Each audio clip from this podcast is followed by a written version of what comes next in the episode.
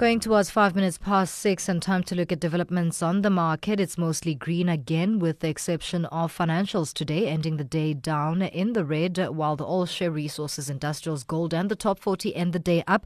Herenya Capital Advisors founder Petri Redelinghuys joins us on the line this evening. Hi, Petri. Hi, thank you for having me today. Super. Talk us through the day's market developments. What happened? Well, I think uh, I'm going to sort of try to recap the whole week here in one go. Mm. So the all share index did end up today, yes, but if you look at the top 40 index in particular, we sort of ended exactly where we started. So uh, where we ended on Friday last week is exactly where we are now. So it's been a sort of flat and sideways week from an index perspective. The underlying sort of market actually performed relatively well. I suppose it depends on where you look. Commodities were very strong. Uh, today in particular, uh, we saw commodities coming up very, very strongly in the morning. We saw higher copper prices, higher iron ore prices when we opened, as well as a, a somewhat weakening rand. And throughout the course of the day, the rand weakened significantly uh, on the back of some rumors, uh, which I'll get to in a second. But um, so the, the, resources, I think, really performed very well. Until about the last hour of the day, Anglo-American, uh, Exxaro, and Billiton in, in particular had relatively strong days, but in the last hour of the day, they sold off quite heavily to end only just green. Uh, the rest of the resources doing pretty well, though. Kumba ended very, very strongly. Um, as well as some, you know, the more diversified companies that have exposure in particular to iron ore, uh, as iron ore has uh, sort of traded relatively well over the last couple of sessions. Now, uh, in the likes of, uh, you know, with respect to financials and uh, and uh, retailers, yeah. um, both of those came under quite a bit of pressure today as the rand really weakened very, very significantly. Now, we did see some rumors coming out early this morning that Cyril Ramaphosa might be fired. I don't know if you guys have covered that, that story today already. Um, the rumor was sort of going around the market uh, quite a bit today, so much so that it actually ended up on the Bloomberg terminal um, saying that, you know, South African rand slides on the back of speculation of, uh, you know, sort of uh, further infighting and so on within the ANC itself. The presidency actually came out in the late afternoon uh, saying that it is nothing but rumors and uh, speculation and uh, sort of fear mongering. Right. So thank goodness that wasn't uh, the you know that, that the rumor wasn't true. However, the rand found no reprieve in that, so we did weaken about a percent versus most of the major pairs: the dollar, the pound, and uh, and the euro. Uh, and this obviously put retailers as well as banks under quite a bit of pressure. I think uh, today was sort of the hallmark of just wait and see. The market uh, felt very sort of thin and edgy um, with most of the participants that had come into the market uh, being on the sell side of uh, the retailers and the banks. Um, I think this is just sort of as fear was was the name of the game, as people are unsure whether or not the rumor of Cyril Ramaphosa being sacked being true or not. Hmm. We wait and see. I mean, the presidency has come out and dismissed that statement, but the deputy president himself yesterday in parliament was uh, a bit unsure of his answer and gave a very diplomatic one, saying that he serves at the request of the president. Do we expect the RAND and everything else uh, to carry on on this uh, uncertain path as we head towards that December ANC conference? Because quite a lot of uncomfortable issues will come up in the media. Do we see the spooking, the rand and spooking uh, uncertainty until we get finality on who exactly is going to be elected to run the governing ANC come December?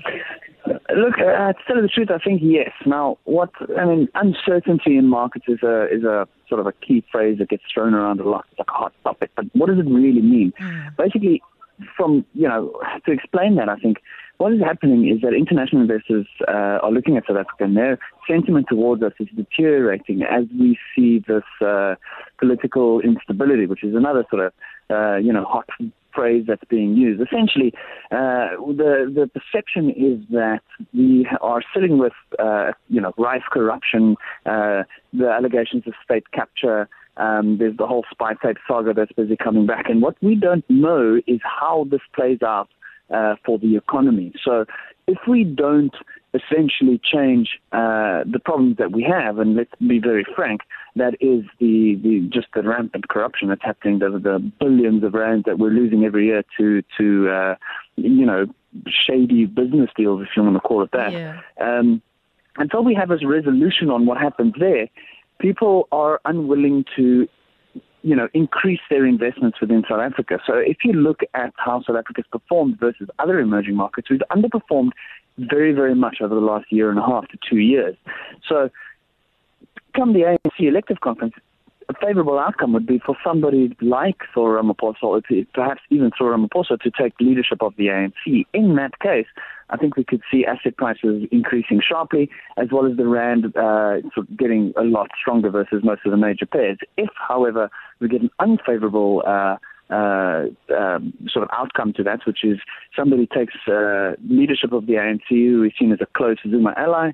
Um, that we see a further deterioration in uh, sentiment towards South Africa, further selling of, of assets by offshore investors. So you're looking at banks and retailers that are going to get uh, punished pretty hard, uh, as well as the rand will that will weaken quite significantly. So I do think that until we see that ANC elected conference and what the resolution to that is, yes, there will continue to be uncertainty. People will continue to feel uh, unsafe and uncertain about what to do with their investments in South Africa. And let's be honest, you know, over 40% of our market is in the hands of foreign investors. So we are almost at the mercy of the international uh, investment community, and we need to uh, understand that until they are certain that what we are doing here is going to be, uh, you know, going to end up with economic growth and we're doing the right stuff, mm. um, you know, we're going to see very sort of erratic and thinly traded markets and uh, a very difficult time for, for investors. And even though the, the index is up very strongly, uh, market conditions are still very difficult and very confusing. Lastly, Petri, tell us about developments at Group 5. So, yeah, interesting story. So they, uh, uh they rallied up quite strongly uh, over the last week or so uh, on the back of a, a bid by a company called Greenbay. Uh, making a bid for 1.6 billion rand or about 116 million dollars uh, for some of their European assets, well, for all of their European assets. Uh, Group 5 turned around and said that they think that they are being undervalued uh, and that they're not too sure whether or not they're going to accept this because they feel that Greenbay is undervaluing their, their assets in Europe. The deadline for that, uh, for the acceptance of that bid was today. Now, Group 5 allowed the bid to lapse.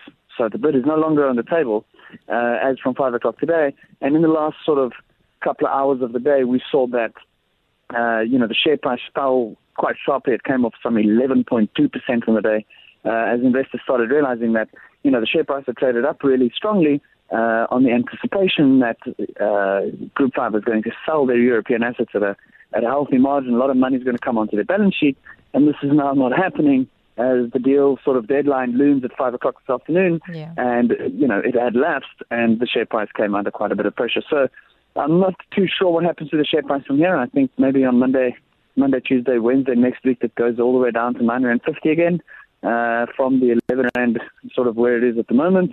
Uh, we'll we, will see. We'll leave it there for this evening. Thank you so much for your time, Herenya Capital Advisors founder Petri Redelinghuys with the day's market wrap.